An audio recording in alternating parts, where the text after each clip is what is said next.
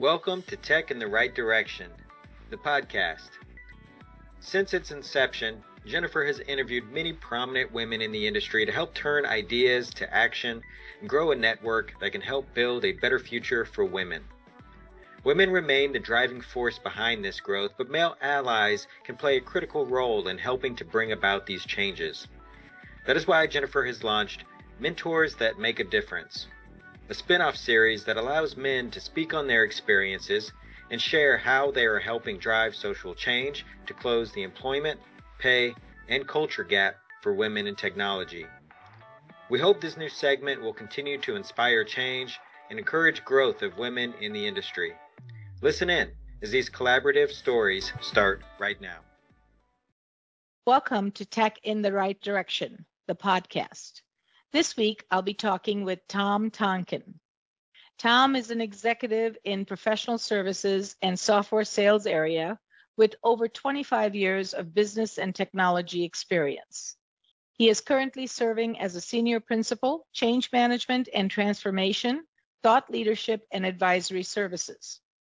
Tom was the CEO and co founder of the Sales Conservatory, which helps sales leaders increase revenue through sales enablement, efficient and effective sales processes. Tom spent a major part of his career at Oracle Cor- Corporation, 19 years to be exact. He was the senior director of the Sales Performance Group in Oracle's Global Sales Academy. He has also served in various leadership roles at Oracle in both sales and consulting. Also, across midsize and enterprise customers in North America and globally. Tom's industry background includes healthcare, insurance, and telecommunications, with a focus on organizational behaviors. He holds a PhD in organizational leadership from Regent University in Virginia Beach, Virginia, and a Master of Science in Organizational Leadership with honors with a focus on leadership and management from Regis University, Denver, Colorado, he has also received multiple business certifications and is a leadership expert. Tom is an award winning researcher and author. Welcome to the show, Tom. I'm so excited to have you on the Mentors That Make a Difference segment of our show. Thanks for being an ally for women in technology. So tell us a little bit more about you. Well, I certainly appreciate the invitation, Jennifer, and uh, I consider myself a recovering executive. And uh, it's a t- tagline. I mean, obviously, you can go to LinkedIn and other places and find out sort of my bio and things along those lines. But, you know, I spent about 30 years in corporate America and I learned a lot of things. And I feel at this time in my career, I'd, I'd like to take some of the ideas that I've come through through experience and through research and put them to application. And being an ally for women in technology is something that I feel I have not only deep experience in, but also have some very convicting ideas uh, to discuss. Well, I'm intrigued. I want to hear more. um, so, you know, this podcast is focused around bridging the employment, pay, and culture gap for women in technology. What are you seeing in the industry today? Specifically about women in the technology industry, I think it's getting better. I part of that is the the social revolution that I think we are going through, the awareness that is coming around. Now, mind you, I will also say that some of the problems that we're discussing are problems that have been around for decades. Um, so I suppose that we're getting better at it because now it's sort of out in the air as opposed to the behind closed doors and in our minds. So I think that's number one. Number two, the technology industry itself. You for, forget men, women, or whoever's in it. Technology seems to be duplicating very, very quickly. I want to point uh, to a to some information. There's a, a book by um, oh my goodness, it's it's going to the gentleman's name escapes me as I'm trying to think of it. But the title of the book is called um, Thank you for being late. Thomas Friedman. Thank you. Thank uh, Thomas Friedman. And in there, he interviews uh, Eric Teller. And Eric Teller is uh, the a CEO over at uh, Google Google X, and in there they talk about the speed of technology, and it's gotten to be a point that technology has now outpaced our ability to apply and accept it. Up until not too long ago, technology was coming quickly to us, but we were able to take it on, accept it, implement it, and utilize it. It has now gotten to a speed where it exceeds our ability to do that, which suggests now that for us to keep up with technology as a human race, we need to come up with some better ideas. And I think the introduction of women in technology that is long overdue for many other reasons also has a new benefit, which is this idea that we all as a human race have to keep up with technology and uh, use it as our to our benefit. Yeah, that's great. Um, I think you know your thoughts on what's happening in women in technology is really spot on. We are seeing that it is getting a little better, but it's been a problem for a long time, like you said, and it's going to take a long time to get it to where we need it to be. But definitely we will take the progress because of the awareness in the industry. And I definitely want to go pick up that book. Thank you for being late. I'm interested in reading more about that. That's really cool. So, um, what are some qualities in an ally that we should look for as we build allyship? Because, you know, we need support to gain to equity. It's not going to happen without our allies. And so, how can an ally support us? I'm going to define ally for us in the sense that often we see allies as being those that are not necessarily in the the segment, right? The, so, for example, in this case, if we are supporting women in technology, allies are those that are not necessarily women in technology. Mm-hmm. Men in technology comes to mind. Mm-hmm. But I would also say that women outside of technology also can be allies. Yep. Um, thus, if you use that as the benchmark or the definition of what an ally is, the next or the, the first quality or criteria would be understand your privilege. Mm-hmm. Now, I'm going to have to define that a little bit because people often think of privilege as being sort of financially wealthy or or, or some um, unattainable area, and that's not the case. What I'm saying is that privilege is you are part of a group that is not uh, uh, encumbered by some of the discrimination or some of the challenges that others are.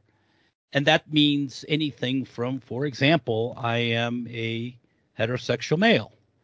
And if I am talking about um, bisexual or, or, or gay or lesbian rights, I have a privilege in that sense because I'm not necessarily part of those discussions. I, I, I could tell you right now that I think that the numbers like 26 states still have a law on the books that says you could be uh, fired from an employment for being hmm. gay, mm. which is it's just ridiculous that I'm even mm-hmm. having to say that in 2022. Mm-hmm. So there's an aspect of privilege, and I think you have to understand. And so my view of the first characteristics as an ally is to understand the privilege. I will never know what it's like to be a woman in technology. Mm-hmm. The minute I understand that is the minute I can start helping. Yeah, that's really great. Um, so much to learn and so much to uh, offer from allies. And I think you're absolutely right, where, you know, it's not just men, it can be women that are outside technology can be allies. We just need that support and those champions to kind of speak up for us sometimes when we don't have a voice or we don't have a seat at the table. So uh, we just need to keep building those those champions and allies for women in technology. So that's great. So you have a passion like me for learning and development. Uh, been in the learning and development um, industry for a long, long time. We just celebrated 30 years last year. Um, so how do you stay current with technology? And then what is your continuous learning model if you have one? Yeah, I, I think that the the, the, the I'll, I'll sort of answer that question in reverse my continuous learning model stems from some research that myself and my partner in my company do around what we call self-directed learning. Mm-hmm. So, for us to be able to tackle a topic, say like technology or diversity, equity, inclusion, for us to be able to have a healthy way of of understanding and capturing that, we believe that you have to be highly self-directed.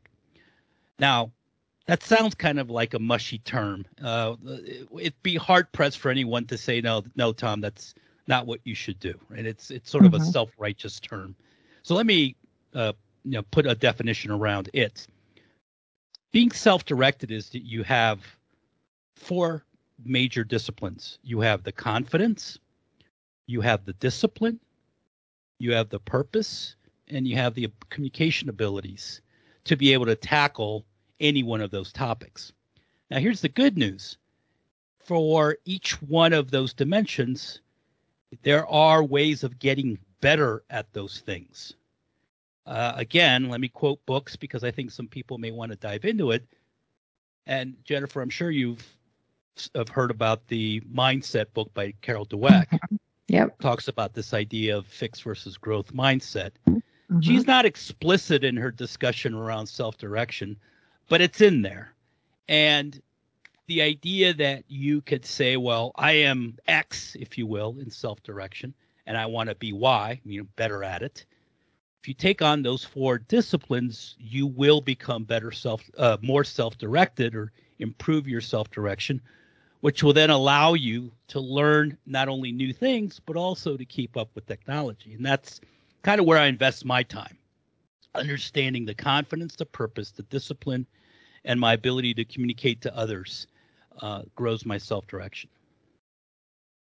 So those are tough, tough topics, you know, confidence, discipline, purpose, and communication. I mean, those are great and definitely support self direction. But how do you build some of these um, qualities?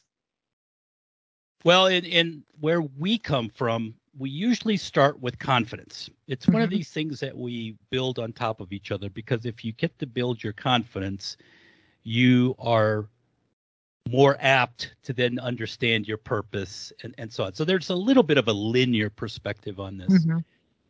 And, and, the way we build self confidence is is, is uh, kind of a three step process. The first thing we do is we teach you how to visualize. And sometimes that sounds again, right? This the term left without context sounds a bit mushy and woo-woo, if you will. Mm-hmm. Um, but I would suggest that visualization is an actual cognitive process. The ability to take a look at three aspects of your confidence in a very sort of operational, tangible way. Number one, uh, things that you anticipate. So, for example, if I'm trying to become better at something, there's a there's a quote I say I usually use, which means uh, different isn't always better, but better is always different. Mm. And so if that's the case, right, we all want to be better. That means it's going to be different. So you got to go through some kind of change.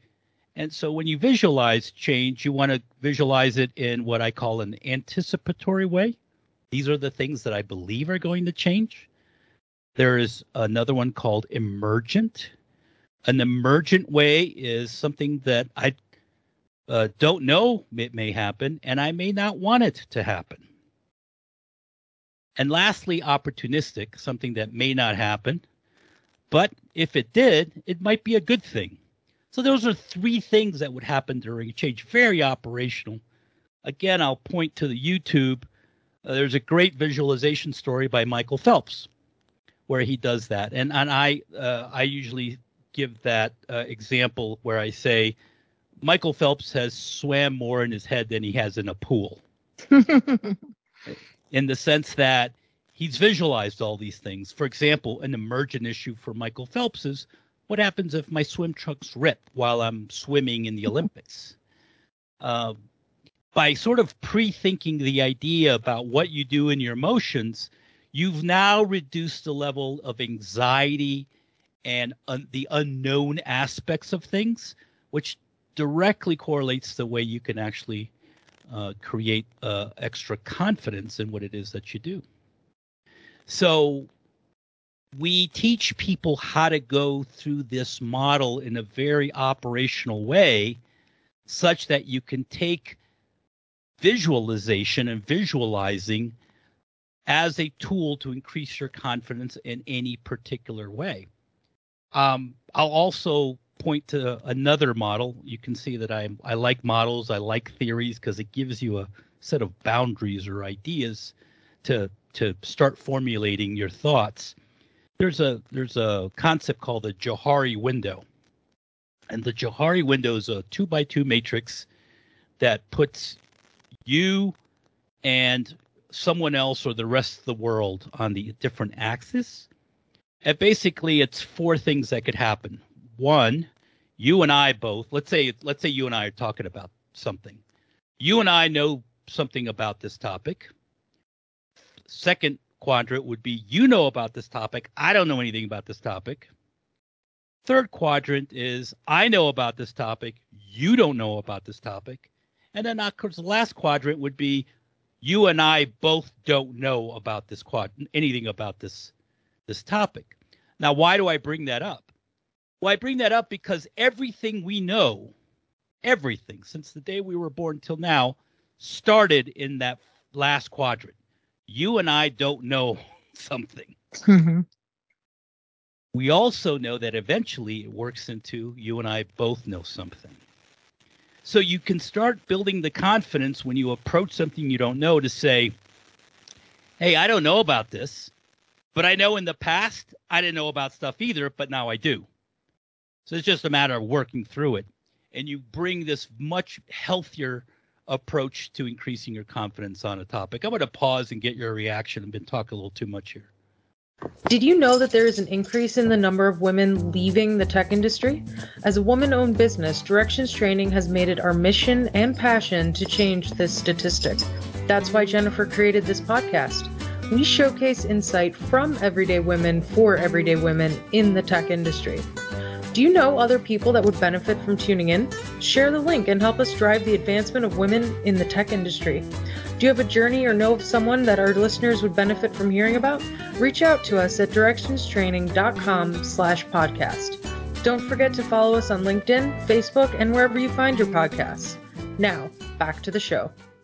No, that's great. Oh my gosh. I love the frameworks of what you're saying and the actual process to guide getting there. You know, I love that. And I love what you said about difference. Different is not always better, but better is always different. I'm going to have to remember that. That is so good. I love that. So, yeah, thank you for your thoughts on that. That's really insightful. All right, so let's move to leadership next. So, what does it take to be a good leader? And what do good leaders do more of to step up their game? I guess I should start by saying as soon as you find out, let me know.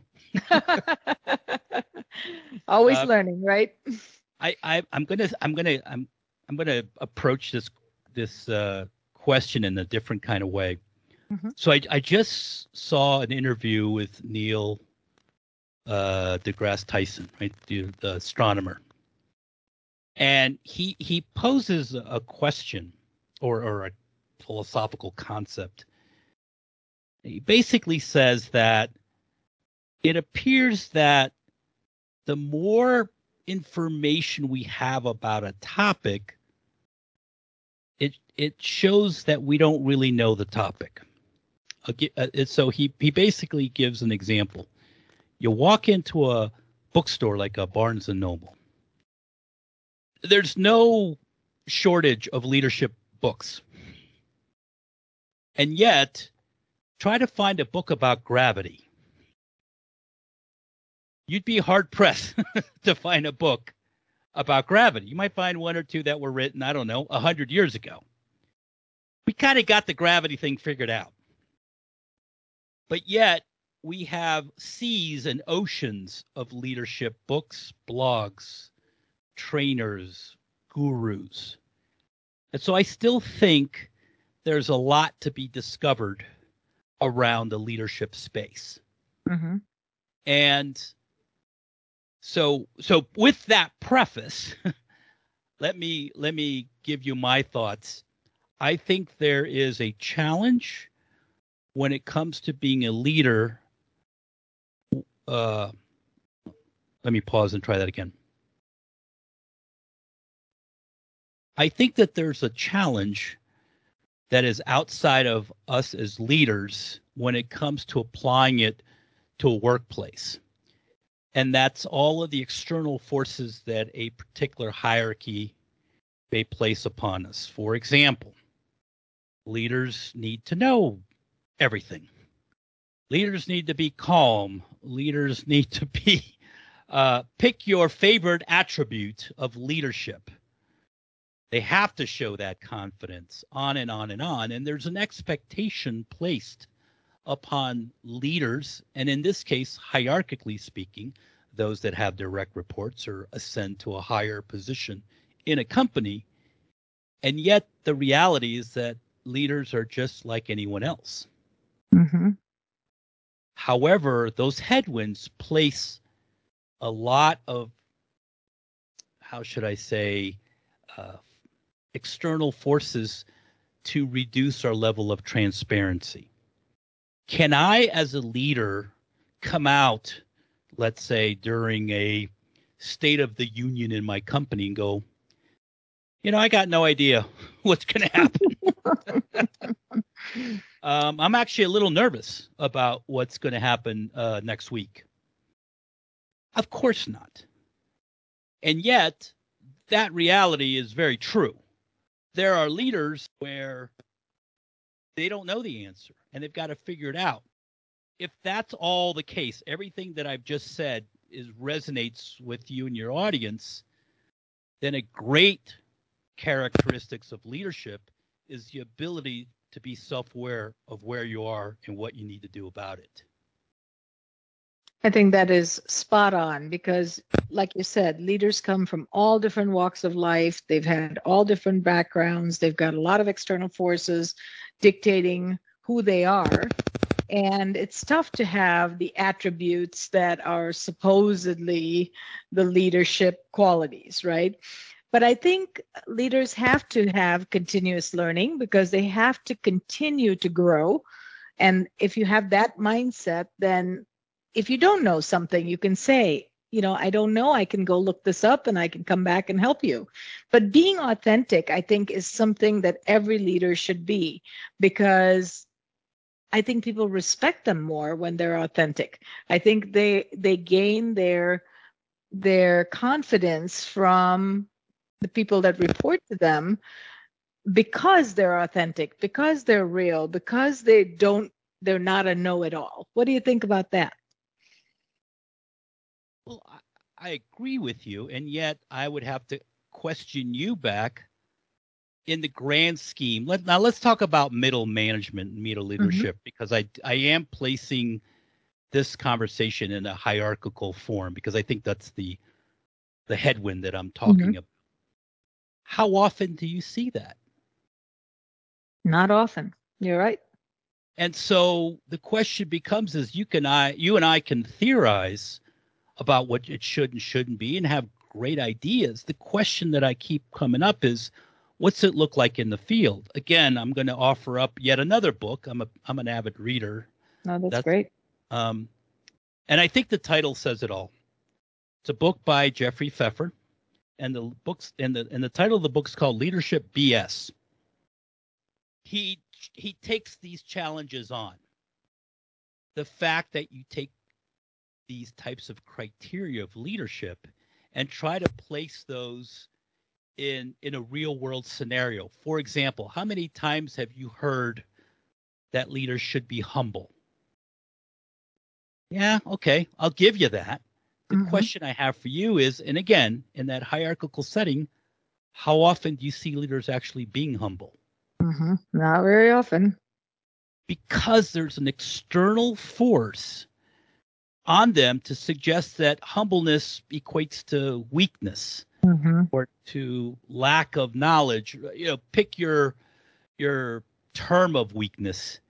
And you and I both know in a very sort of sanitized conversation in this podcast, that is just not true. Yet I want to see it in the field. I want to see it prevalent and want to point to the evidence. Yeah, so true. I love this, you know, alternative way of looking at it because, um, you know, in the past we ask the question and people have all these qualities they bring out, but really, how often do you see that and how do you get to that place is really the big question. So that's great. So now you did ta- talk about management and leadership. So what are some of the key differences between leading and managing a team? And and Jennifer, by now you know my cadence of how to respond to these is I, I, love it though. I, I land on a on some research or a theory and talk about it. Peter Drucker says managing is doing things right, leading is doing the right thing. Mm, Uh, applying that is is how I differentiate those two things. Now again, let's go back to our sample hierarchy we've been discussing. The value of doing things right is far higher than doing the right thing. Hmm. And that to me is a huge vacuum in leadership. That's so interesting. You're making me ponder now and think through what you just said. Um, hmm, very interesting. Well, I mean, think about it. If I come to you and I have a process or a task as a Mhm. leader, I have to execute that process and task correctly. And I have to Mhm. come back to you. Let's say you're my boss and I say, I've done that. Mhm. However, if I say to you that the right thing to do is not doing the process correctly or spending more money or delaying something because it helps us do the right thing, which one do you think is going to be acceptable? Hmm. So, if your list contain consists of things that are not needed, but you're doing them right, I I think that that should not matter. You have to be doing both. You have to be doing the right things and then doing them right. I I, I agree with you. And Mhm. and the the question though is what's the difference between the leading and managing?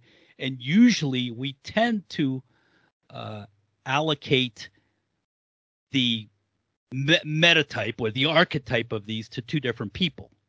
Mm-hmm. And the person that has the leadership, meaning they do the right thing, is somebody that has greater levels of autonomy when it comes Mhm. down to spending and delaying and all of the other things, as opposed to the middle, middle manager, which again, I've been utilizing that as our boundaries Mm-hmm. to come and be able to make those decisions on themselves. Very, very insightful, Tom. I love this conversation. That is so great. All right. So, is there something that comes to mind, one thing that you wish you had known when you began your career that you know now? Unfortunately, that's a really easy question to answer. That's good. I placed a tremendous amount of value on things and processes and not on people. Okay. I felt as if I were if I were good at a thing, uh, developing code, uh, fixing a car, uh, Mhm. you know, things, things, hard skills, that fame and fortune would find their way to me, Mm. uh, irrelevant of people. Uh, a, a little backstory was I was I was a p- aspiring professional musician. Actually, I was a professional musician early early in my career. Had I known that, I probably would still be a musician. You and I would never have met. Because I would have valued people over the craft of playing my instrument. Mm-hmm. And I felt as if if I was the best fill in the blank instrumentalist, that I would be a famous musician, irrelevant of the people that I would have to deal with on a on a daily basis. I And was there was there a moment that that changed? Like, did something happen that made you think, "Wow, this is an aha moment. People are so important in this process." February 6, 1980. I'm serious. 1986 was the last day I played music for money Mm. because the love of my musical days turned into a chore Mm-hmm. because I had shunned people Mm. And and worshipped the idol of musical talent Mm-hmm. over the people themselves. And what made you change your mind? I think that was the apex of a long journey to fixing Okay. stuff. Uh, I will tell you that I went back to many people and I apologized for the way I treated them. Mm-hmm. Um, I changed a lot of my values and habits. Um, as a matter of fact, at one point, as I was growing up, um, I was a math major in college. Why? Well, because math is a thing. And I felt if I was really good at that, computers, all that other stuff, the rest will come. I went as far as to completely changing my major to organizational behavior Wow. Because of that revelation. And I thought, I, I got it wrong. Um, I went on to get my master's in organizational leadership and my PhD as well in organizational leadership because I was convinced that the road to success was holding other people higher than myself and understanding their values and beliefs and be able to make them a better place and and and as i sit here on the sort of back half I, for a golfer's term right is that the back nine i'm not a Mhm. golfer Mhm. but the, the back nine of my career uh, i'm glad i'm here however i probably would have been here sooner had i come to that revelation as i as i told you earlier That is so powerful. And I give you so much credit for finding out and then making the changes and going through this lifelong journey of, you know, changing the back nine, if you will. That's really impressive. I know it's um, very, very difficult to do. So I give you a lot of credit and kudos to even changing your majors to align with what you believe now. So that that's really, really um, inspiring. I love that. Thank you. All right. So, in closing, what advice would you give to a woman considering a career in technology? Because sometimes they're not sure that's what they want to do. Well, I, I think I gave you a little bit of a hint on my journey Mm-hmm, is to understand what I think is important in having your values and beliefs and who you are and that alignment. However, the advice I'm going to give you is advice 2022 mm-hmm, because I think that advice hopefully will change next year. mm-hmm, But that advice is you, you have to get yourself an ally, a mentor, a coach. Um, and I'm being very specific here is you have to get somebody that uh, and and mind you they may be more than one person i guess that's where i wanted really to Mhm. get to mm-hmm, because for example i have helped women in technology i actually have done a lot of work there mm-hmm, but I'm not a woman in technology, and so therefore I, there's certain aspects of that discussion that I'm not qualified for. mm-hmm, So I, I can act as an ally, but I'm not necessarily sure that I can act as a coach or maybe even a mentor in that sense. the way the way I define it, because there's there's the the the realities of that segment that I can't necessarily put my finger on and help. However, I can do things like when I see an opportunity, position you in a better place. Mm-hmm. Or if I see a man talking over you, I can mm-hmm. make sure to highlight you in that in your thought you brought. You know, all of these little actions, which by the way, that is that is where the bigger problem stems from. You yes. and I can talk about this massive issue about women in technology or the, the lack thereof. But I'm going to I'm going to tell you where it starts. It starts mm-hmm. when there's a woman in the room and she has a great idea and e- either doesn't speak up mm-hmm. or when she does she gets ignored. You're spot on. Yep. Right. So I can help there. That that's something I can help with. Mm-hmm. Um, give you the confidence to speak up or if somebody didn't hear you, I can, as a man, stop the conversation mm-hmm. and put the sh- and, and put the light back on you to say, Jennifer, that was a great idea. Do you mind repeating what you said? Mm-hmm. Right? There's all of these little things that we as allies can learn to do. And so, what you need as a woman, again, as a man in technology speaking, you need to find those people. Mm-hmm. I am hopeful that if we ever have a conversation next year, two years, 10 years from now, that you and I have new advice. Yes. because yes. we've got that part figured out. I go back to my uh, Neil deGrasse Tyson, or is it is it deGrasse Tyson, Tyson Grass? I always get those confused.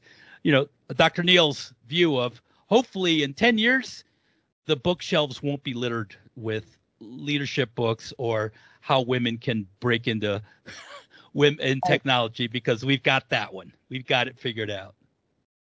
That's great advice. And thank you. Thank you so much for being an ally for women in technology. And what you described is spot on, is to be that voice, to be that champion, to be that help, that confidence that we need sometimes in a situation where we don't get a voice. So thank you. Thank you for that. Can you share with our listeners how they can get a hold of you? Again, I'm, I'm going to take a little unorthodox view. Obviously, I'm LinkedIn and Twitter. Mm-hmm. Uh, my my party trick is that if you Google my name, Tom Tonkin, I'm the first page on Google. Um, so it's pretty easy to find me, not because I'm some famous person, but because the algorithm works in my favor. uh, but if if you have a question, usually people have one question. I'm on Voxer, V O X E R, which is kind of like a fancy uh, asynchronous, synchronous text, voicemail kind of thing. Hmm. And it's free. Okay. Go to Voxer, Dr. Tom Tonkin, Dr. Tom Tonkin, and send me a vox, is what they're called. It just lowers the barrier of entry into a discussion. No need for ceremony. You know, I heard you on Jennifer's podcast and I just had a simple question, and that'd be great. And if I can move the needle for you, I'm excited.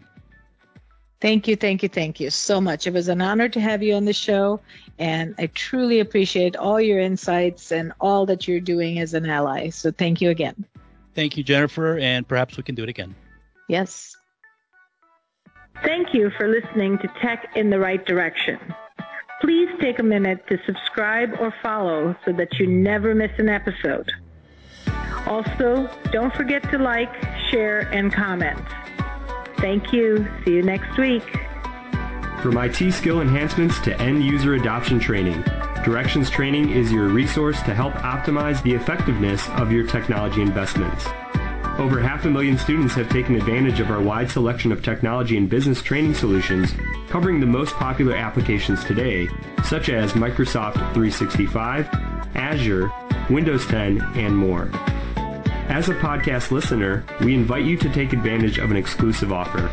Receive 30 days of free access to our Microsoft official curriculum on-demand courses for IT professionals or end users. Visit us at www.directionstraining.com slash podcast to claim this offer today. Hurry, this offer is only available for a limited time. Success is a journey. Ask for directions.